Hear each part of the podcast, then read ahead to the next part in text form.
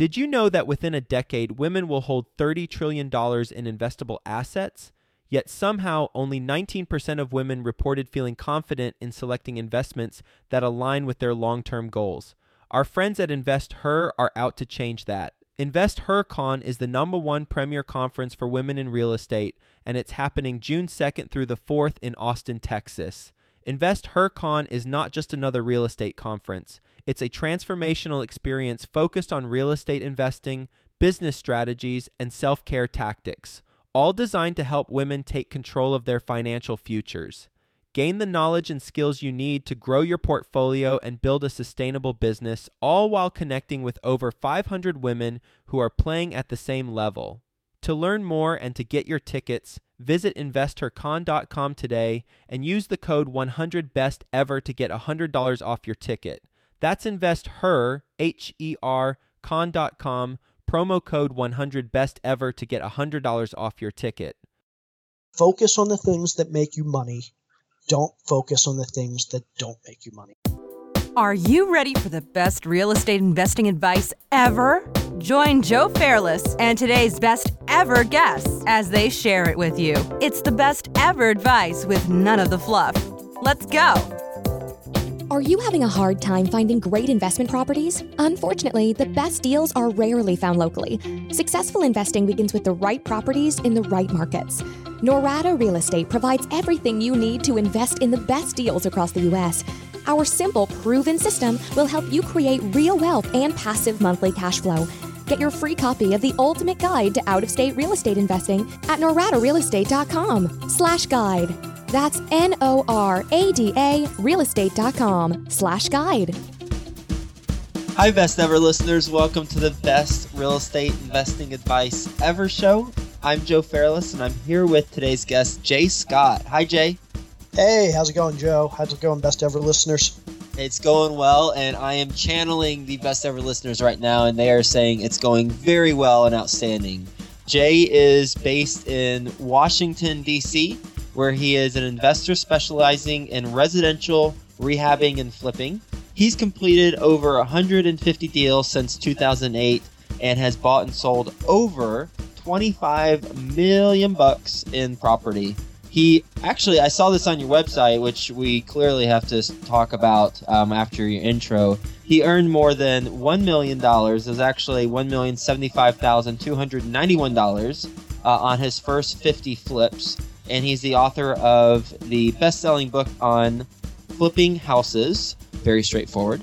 Everybody knows what that book's about. And Jay also runs the website 123 Flip. So some very consistent positioning and branding and focus. So, uh, oh, and non real estate related interesting fact he used to be a professional poker player and took second place in the largest poker tournament in in the his in history. So one of the largest tournaments in history. So that being said, Jay, can you give the best ever listeners a little bit more about your background and what you're focused on now? Sure. Um, well, let's see. I got into real estate back in 2008. Uh, prior to real estate, I was, uh, in addition to playing poker, uh, semi professionally for a long time. Uh, I actually was an engineer in my previous life. Uh, I went to school engineering and uh, got out and worked in the tech industry for about 15 years before I got into real estate. So it was back in 2008. My wife and I, uh, we met in the tech industry and we decided let's get married, let's start a family. Uh, but we knew if we were going to start a family, we couldn't keep up the the 100 hour work weeks we were both working in Silicon Valley. So we looked at each other and said, "Hey, let's let's do something different." So we moved across the country. We settled in Atlanta for a few years, and when we first left the tech industry and moved to Atlanta, we really had absolutely no idea what we wanted to do. Uh, we had considered real estate. We had talked about actually buying apartment buildings at the time. Uh, moved to Atlanta and realized that uh, apartments were not a good investment back in 2008 and so one day, my wife is sitting on on the couch watching HGTV as she used to do a lot, and she saw a house flipping show, and she turned to me and she said, "Hey, let's flip a house." And I thought she was joking at the time, but uh, she was very serious. And she said, "We're not doing anything else this summer before we get married. We're trying to figure out what business to, to jump into next. So in the meantime, why don't we why don't we just uh, try a house project?" And long story short, one house turned into two, turned into three, and here we are about 150 houses later, and, and we're still going strong. How do you make money on a flip? And how did you make? I mean, I didn't even even average that out. I should I should average out one million seventy five thousand two ninety one divided by fifty. How do you make that type of average? And while you talk, I'm going to have that average for the listeners. and actually, wait, hold up one second. Twenty one thousand five hundred five dollars and eighty two cents. How do you make that average over fifty flips? Well, I'll tell you, it, it's funny. A lot of people look at that number and are blown away. Um, 50 flips, 21,000 a flip. Um, but I think a lot of experienced investors will look at that and say, really, you're only making $21,000 per flip. Is it worth it? Uh, there are a lot of investors out there who kind of they don't focus on the types of deals I do. They focus on the big deals. They they want every deal to be a home run deal. Uh, they want to make 50, 60, 100,000 dollars per deal. Uh, we we kind of took the the tactic that we wanted to focus more on volume than we did on big deals. And our typical deal probably over the first 50 flips sold in the 100 to 120,000 dollar range. So that $20,000 profit was somewhere in the, the 15 to 20% of, of our investment. Uh, so 15 to 20% returns, obviously nothing to, uh, nothing to, to be upset about. Uh, but compared to what a lot of investors are doing out there, the ones that are doing the, the big flips, the higher end flips, the one or two a year as opposed to 10 or 20 a year, um, it's actually relatively small profits. So to get to that 1 million mark, we couldn't do just one deal uh, a year, two deals, deals a year, three deals a year. Uh, we had to be focusing on doing 10, 15, 20 deals a year because our average returns were relatively small compared to a lot of investors out there. Yeah, it's interesting. Once I did the division and divided by fifty, I was like, "Oh, that's that's twenty one k a flip." I think that that certainly is attainable, and I like that a lot because then it kind of breaks it down into what some would consider realistic scenarios. And you mentioned you were doing 15, 20 flips over the course of the year. How quickly did you do those first fifty? So the first 50, uh, I think that was over pretty much. Uh, we we just started really ramping up recently, but that was probably four years, four and a half years. Uh, so in that time, we were probably we probably did uh, four or five the first year, and then we, we got up to about 10 the second year, and, and 15 the third year. So it was kind of a slow ramp up. Uh, what we found is when flipping houses, uh, it really there it's a, it's a step function. So you can do one or two houses pretty much in your part in part time. Um, but once you get into doing five houses, uh, things start to get really tough. And as you get better at it, you put some systems and processes in place, you hire a couple people, then you can start doing five or 10 houses a year. But if you want to get above 10 houses a year, you have to put a whole different set of systems and processes in place to get to the next level. And what I found is the the investors that um, that get into the 20, 25, 50 houses a year, and, and actually we haven't gotten that big, um, but the ones that are getting into those types of numbers, what they're really good at isn't necessarily real estate. What they're good at is optimizing a business and building systems and processes really to take their business to the next level, whether that business is real estate, which it happens to be for them, or whether they were doing any other type of business where you really have to, to get your, your systems down down pat, your methodologies down pat, and you really have to have processes in place uh, to, to scale. For somebody who has flipped a couple, what's a piece of advice or something um, you can give them to help them go from flipping a couple to getting to that you know 10 a year mark if you want to go from a couple a year to 10 a year you really you have to hire that first employee. What i found is if you're doing more than one or two deals at a time and a typical deal takes about three months. So if you're doing 10 a year you're probably doing three at a time. Um, if you're going to do more than one or two at a time, you need that first employee. And in in it doesn't have to be an employee; it can be a contractor. Um, but it's somebody whose job it is to basically handle uh, the day-to-day tasks at the rehabs, to to interview the contractors, to manage the contractors, to ensure that that the quality is is good, uh, to deal with security issues at, at the flips. Uh, basically, somebody uh, I, I call that person a right-hand man. Um, I hired my first project manager, right hand man, back in Atlanta, my second year. Uh, it's seven years later. He's still with us. Um, and I basically consider him to be one of our, our main keys to success in this business because he's the guy that's out there every day, day after day, taking care of the, the tactical aspects of the business so that I can be focused on the more strategic aspects of the business. So he, he's kind of the guy behind the scenes uh, or in front of the scenes when it comes to the contractors. Um, but from a business standpoint, behind the scenes, kind of uh, making me look good. You mentioned security issues at Flips. What are you referring to there? So, uh, depending on where you're flipping houses, we've done a lot of our stuff uh, in nicer suburbs where we don't really have to worry about uh, people breaking in and stealing copper piping, stealing HVAC systems, uh, stealing tools, ripping out appliances. Uh, so we've been lucky there, but we certainly do some of our, our deals in areas where if there isn't going to be a contractor at the house for a few days, if all the neighbors know that there's a flip going on, or if it's obvious that a flip's going on, you run the risk of somebody coming in and, and stealing your or stealing your contractor's tools. Um, and so it's really important that somebody is at the property every day that the people in the neighborhood see that that somebody could be stopping by anytime day or night so having a project manager uh, who can if nothing else just drive by the property walk inside just to to make make himself seen by the neighborhood um, it, it, adds some level of security uh, because people are going to be less likely to think okay this is a house that's sitting vacant for days or a week at a time.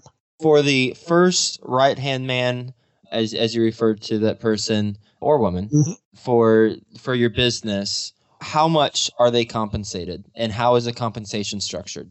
So i'm a very big fan of what i call aligning incentives i want the person that's that's my project manager um, to have the same incentives for success as i do and basically what that means is i want them to know that if i make more money they make more money um, it, it's funny a lot of people uh, they hire contractors and they'll hire contractors on an hourly basis. And what they don't realize is they've basically given that contractor an opposite incentive to what they have.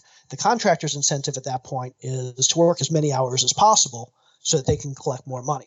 The investor's incentive, obviously, is to get the, the, the project done as quickly as possible. So, what I like to do with my project managers is I very much align incentives, and I do that by giving them a piece of the profits they know that if I make more money in a shorter amount of time, they're going to make more money in a shorter amount of time. Um, if they know that if the quality is better, I'm going to sell the house for more and they're going to make more money. Uh, they know that if they can bring us in under budget and under schedule, they're going to make more money. So essentially, by giving them a piece of the profits, I've told them your incentives are the exact same as mine. The best product possible, as quickly as possible, for as little money as possible. And if they can deliver that, they're going to make more money than than if if they just come in as an employee and and kind of work their nine to five. And then even getting into the weeds a little bit more, I mean, it doesn't have to be your particular person, but it's just generally speaking, specifically how much should they be compensated at the end of the year on average? Like you know if, you're bringing on somebody if you if you flipped a couple places and you're looking to bring on that next person i imagine that there's some sort of small you know monthly retainer that they get paid or is it exclusively just on a deal by deal basis based on how much that property makes? There's no right or wrong way to do it um, every area is going to be different. If you're in a in a more expensive area where you have to compensate your your project managers or your employees more, um, you're probably going to do something differently than if you're in a lower uh, cost of living area where where your project managers can can live on less. Uh, the way I do it, exactly what you said. Um, there's a small monthly salary. Um, and that basically allows them to cover expenses if a month goes by or two months goes by where we happen not to sell a house. They don't have to worry about going multiple months without making any money whatsoever. Um, also, what I did was I worked backwards. I said, this is how much for this area I expect my project manager to make. And that's based on cost of living, based on the skill set I expect him or her to have. Um, and, and so I know that I'm getting a quality employee that's getting compensated fairly. For my project manager in Atlanta, um, my number there was about fifty or sixty thousand dollars. So if you're if you're making fifty or sixty thousand dollars in Atlanta, uh, you're probably living pretty comfortably. Um, and so I knew that if I could pay that to a project manager, I could find somebody that was diligent, that was reasonably skilled, um, and somebody who would be happy working for me long term because they wouldn't constantly be looking for jobs where they could make more money. So, working backwards, uh, what I ultimately did was I, I, realized that given the number of deals I was doing a year, if I paid my project manager down there um, $1,000 a month plus 15% of my project profits, uh, for each job, uh, he would make in somewhere in the fifty to sixty thousand dollar range. So that's where we started. We started at thousand dollars a month, um, fifteen um, percent of the profits on each project, and we we saw where that took us the first year. The first year that got us to around forty to fifty thousand dollars. So the next year I threw in a couple bonuses. We actually did more deals. That took him up to somewhere in the sixty to sixty-five range. Uh, he was really happy with that. I was comfortable with that. So um, ever since I guess the second year he's been working for us, uh, we've kind of had the same arrangement. He makes about a thousand dollars a month. He makes about percent of the profits, and then he gets bonuses here and there to, to make sure that that when when he does a great job, he's he's acknowledged for that. Jay, what is your best real estate investing advice ever? So I kind of divide my my business up into two pieces. There's, there's, the strategic piece of the business, which is the high level, where's the business going, um, and then there's the tactical aspects of the business, and that's that's the day to day. So I'm going to give uh, I'm going to give my best real estate investing advice for both strategic and ta- tactical aspects of the business. Uh, for the strategic part of the business, I would say my best piece of advice for newer investors focus on the things that make you money. Don't focus on the things that don't make you money. It sounds so simple, uh, but there are so many new investors that I meet that don't seem to get this. They spend their time creating LLCs. They spend their time designing business cards or interviewing accountants or setting up their home office or buying tools. And these are things that, while certainly important to any, any real estate business, these aren't the things that are making them money. And, and let me take that one step further. Even for experienced investors, I find experienced investors um, aren't necessarily focused on the things that make them the most money. So if you're an experienced investor, not just focus on the things that make you money, but focus on the things that make you the most money, and then focus less on the things that make you less money. And for both new and experienced investors alike, what I found is the things that are going to make you the most money two things. One, finding deals. Two, raising money. If you're running a real estate business, you need to spend the bulk of your time finding deals and raising money. Um, I'm not saying don't do anything else. Obviously, there are other parts of the business that are important, but those are the two things that you, as the owner of your real estate business, need to be spending the most time on because those are the things that are going to make you the most money. Um, here's the way I like to think about it I, I talk to a lot of investors who say, I'm going to paint my own house. I'm going to save some money by painting my own house. Or I'm I can I'm a, I'm good at plumbing. I can do the plumbing on this one. No reason to spend two thousand dollars on a plumber. Here's what I tell them if it takes you 40 hours to find a new deal, if it typically you'll spend 40 hours finding a new deal and finding the money for that deal, and a typical deal for me generates about $20,000. Let's say for them, the typical deal generates $20,000 as well. That $20,000 for 40 hours of work is $500 an hour. So if you're spending your time finding deals, you're essentially making $500 an hour for that work if you're painting your own house or if you're doing your own plumbing, you might be saving yourself $15 an hour for a painter. You might be saving yourself $50 an hour for a plumber. But would you rather be saving yourself 15 or even $50 an hour, or would you rather be out there earning $500 an hour? Go find your deals, go find your money, make your $500 an hour, make your $1,000 an hour, and then hire the painters and the plumbers and, and the handymen to deal with the house stuff at $15 an hour or $20 an hour. So, so that's, that's my strategic tip. Um, on the tactical side, uh, my best ever real estate investing uh, uh, tip is when you're flipping a house, meet every one of your neighbors. So this is something that it took us a while to realize how beneficial this was to our business. But when we buy a new house, the first thing my wife will do is she'll go knock on the door of everybody in the neighborhood. She'll introduce herself. She'll say, Hey, we're the Scotts. We've just bought the house down the street. We're going to be renovating it. We're going to have contractors in and out. Hopefully, they won't bother you. Here's my business card. Um, if you ever have any issues with our contractors or with the house or questions, just give me a call. And she'll talk to each neighbor for five or 10 minutes. Now, meeting all the neighbors has some some very obvious benefits. First, um, you might find that they're looking to sell their house, and if they are, they're going to tell you about it. And we've bought houses um, number of times uh, from neighbors on flips that we've done.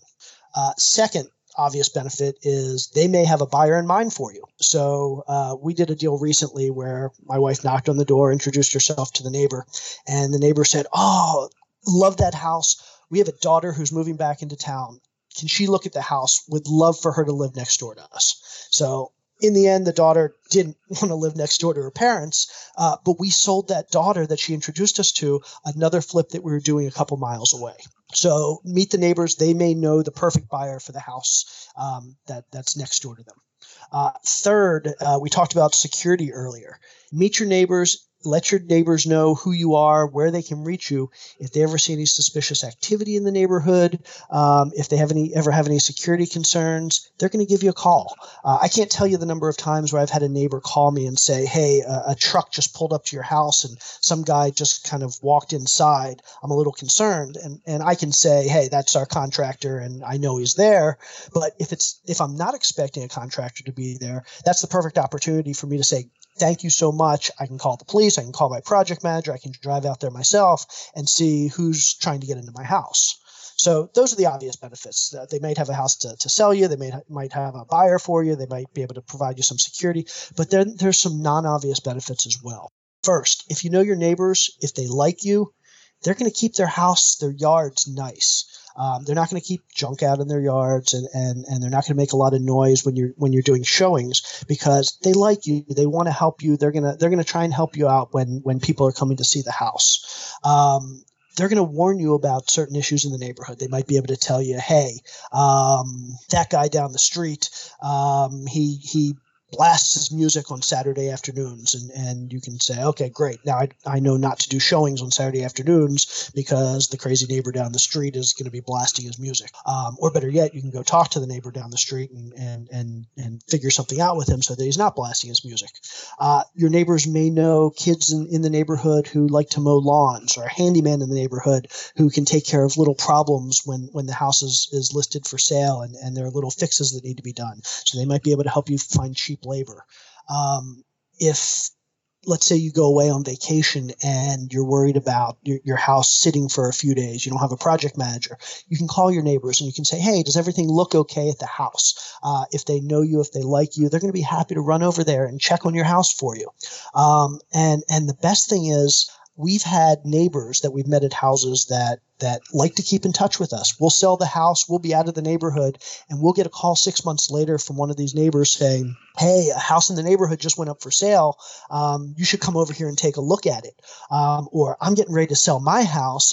I remember you you making the house next door really nice. Come take a look at my house. Maybe you can buy it from me. Um, so so befriending the neighbors really provides an opportunity um, to to build different aspects of your business find buyers find sellers enhance your security um, it, it's just all around uh, we found that we've probably made hundreds of thousands of dollars um, by befriending our neighbors in various capacities You ready for the best ever lightning round? uh, i think i am let's do it All right, well, I think I'm ready too. First, a quick word from our sponsor. Could you do more deals if you had more money and didn't have to waste time looking for financing? Are you ready to scale your real estate business and do more deals? Well, let's make that happen. Our best ever sponsor, Patch of Land, is ready to fund your next deal. Patch of Land is a crowdfunding marketplace that has thousands of investors waiting for you right now. Find out more at patchofland.com.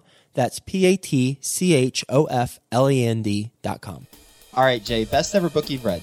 best ever book okay i'm guessing this is one you haven't heard before um, if you have i'd be surprised Rich Dad, Poor Dad. No, No, don't don't get me wrong. There, there's some good aspects of that book, um, but I'll stay away from Rich Dad Poor Dad and uh, the Four Hour Work Week and uh, and all the other ones I'm sure you've heard a, a dozen times. Uh, this book is called The Goal. Uh, it's written by a guy named Eliyahu Goldratt, I believe his name is.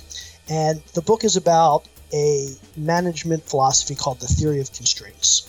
And basically, what the theory of constraints says is every business has a set of constraints that keeps it from growing bigger and getting more efficient. Um, if you, as the business owner, can figure out what the constraints of your business are, you can then remove those constraints and you can grow and optimize your business. And this was a, a, a, management philosophy that kind of got big in the 70s and the 80s. And, and um, I don't know too many real estate investors who have embraced this or read this book. But let me tell you something. If, if you read this book as a real estate investor and you really want to grow and scale and optimize your business, you're going to find this to be a fantastic book. So it's, it's called The Goal. And, and again, the author, I think his name is Eliyahu Goldratt. I will be reading that for sure.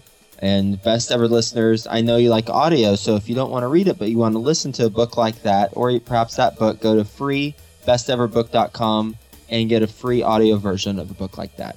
Best ever personal growth experience and what you learned from it. Best ever personal growth experience. I'd have to say that was uh, when my wife and I left the tech world. Um, I basically for us that was that was stepping off a cliff. Um, we didn't know anything other than working in the corporate world. Um, I always had interest in being an entrepreneur. Uh, I love business stuff, but I didn't have any experience. My wife didn't have any experience. So basically, taking that that huge step and saying we're going to quit our jobs, we're going to move across the country, and we're going to do something completely new and different. Uh, that for us was probably the, the biggest growth experience I ever had. And, and what it taught me, I think what it taught us is we can do anything. Everybody out there, you can do anything. You set your mind to it. Uh, a lot of times, it's it's hard to take that first step, but if you do it and and you really focus, you're not going to fail. Best ever success habit you practice. My favorite success habit, and uh, it, it, costs a, a, little money in electricity, but I take half hour showers in the morning. Um, my wife hates it, my kids hate it because I like I take up all the hot water. Um, but my half hour showers in the morning, that is where I am planning my day. That's where I'm figuring out what I'm going to focus on for the next eight or 10 or 12 hours of my day. And it may be family related stuff, it may be work related stuff, it, it may be writing my next book, whatever it is. Um, that half hour, that 20, 30 minutes, uh, really helps me focus and figure out um, how I'm going to plan the rest of my day put together a, a strategy, put together a, a plan, um, and then by the time I get out of the shower in the morning, I am psyched to get started. I know exactly what I expect to accomplish, what I plan to accomplish, uh, and then I can focus my time throughout the rest of the day. So I'd say my my best success habit for me is is long long showers in the morning with pruny fingers in the morning. Exactly. best ever deal you've done. My best ever deal was by far the first one I ever did. Um, it made us the least money. It gave us the most headaches. It was the longest deal. It took us two and a half years. Um, it was a flip that turned into a lease option that turned into a second flip when our tenants left, and, and then ultimately we got it sold two and a half years after we started.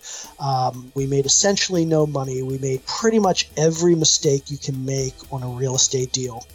Uh, and I learned more from that deal um, than probably every other deal we've ever done combined. Part of it was it was our first deal, and you're going to learn more from your first deal than you'll learn from any of your other deals. And part of it was everything went wrong. And a lot of people are terrified of doing deals and, and having things go wrong. I'm actually a big fan of having things go wrong because once something goes wrong, you realize there's there's really no reason to be scared of it. You figure out how to mitigate the problems on, on future deals, um, and and things going wrong. If nothing else, it will eliminate the fear of that thing happening again in the future because you're going to realize it's not as bad as I thought it was. Uh, so that first deal, again, everything went wrong and we made it through and and we got out of there with a, actually a little bit of a profit i think we made about $3000 and today uh, I look back and that's that's the best team that we ever did. Best ever project you're most excited about right now?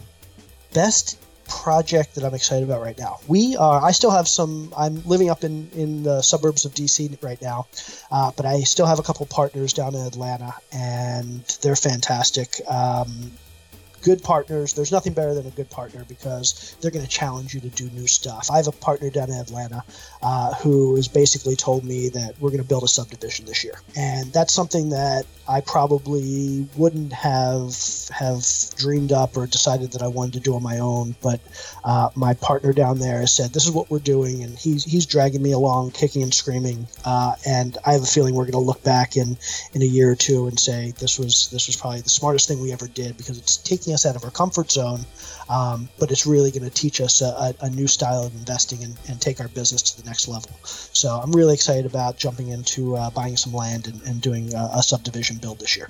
Best ever quote. My favorite quote. Most of my favorite quotes come from Warren Buffett, uh, but my my if I had to pick one, I would say uh, risk comes from not knowing what you're doing, and that really resonates with me. Uh, a lot of people tell me risk is like a major inherent part of real estate investing. They they rationalize that they don't want to actually jump in. They don't want to get started because it's too risky. They have to learn more. They have to do more. Um, um, that that there's so much unknown that that that jumping in just creates too much of a risk for them. Um, and what this this Buffett quote really says is risk comes from from not being prepared. Um, if you read, if you talk to people, if you have the right mentors, if you have the right team around you, uh, knowledge and information is, is power. And when you have that knowledge and information, uh, you're basically mitigating your risk. So learn, study, prepare, um, and that in and of itself is going to mitigate your risk. What's the biggest mistake you've made in real estate? My biggest mistake was probably twofold. One, not starting sooner. Uh, I, I, wish I would have quit my job 10 years earlier than I did and, and started sooner. I'm sure a lot of people say that. Uh, my second biggest mistake was not recognizing that we were being successful when we first started out. Uh, in 2008, 2009, I think we bought five or 10 properties in, in the first year, year and a half. And in retrospect, um, we didn't buy more properties because we were making money on each one. But every time we sold a house, we would say to ourselves, did we just get lucky? Could it really be that, that we figured this thing out? And so instead of buying 50 or 100 houses back in 2008 and 2009 when, when really you could go out and look on the MLS and find 50 or 100 houses to buy, uh, we were too scared to do that because we didn't really believe that what we were doing was scalable. We didn't we didn't we didn't have enough belief in our own success. So I'd say the the other big uh, the big uh, mistake or regret I have is that that we didn't go bigger when we first started out. What's the best ever place to reach you, Jay? Best place to reach me is my website, uh, 123flip.com. Uh, I am on Twitter at uh, 123flip, and I can be reached by email, j at 123flip.com. Now, you said that's the best place, but I'm looking for the best ever place. So are those the best ever places to reach you to? Best ever place to reach me. Come to my blog, come to 123flip.com. Uh, we started that website back in 2008 with the goal of essentially sharing our journey with with everybody that wanted to, to follow us and read along.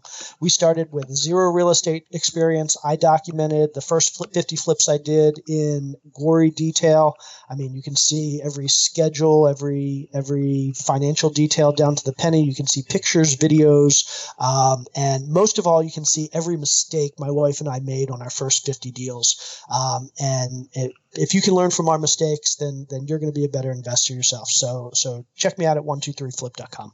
Jay, thank you so much for being on the show and sharing your best ever advice with the best ever listeners and talking through from, you know, when we first started a conversation, talking through how much to pay for that first employee so that we can scale our flipping business from a couple to 10, which I imagine a lot of the best ever listeners are in that situation. If you're not, if you're still working on your first couple, then certainly you know, Jay talked through a lot of ways to get started there. And in particular, when you're flipping your house, meet all the neighbors. What a great insight there.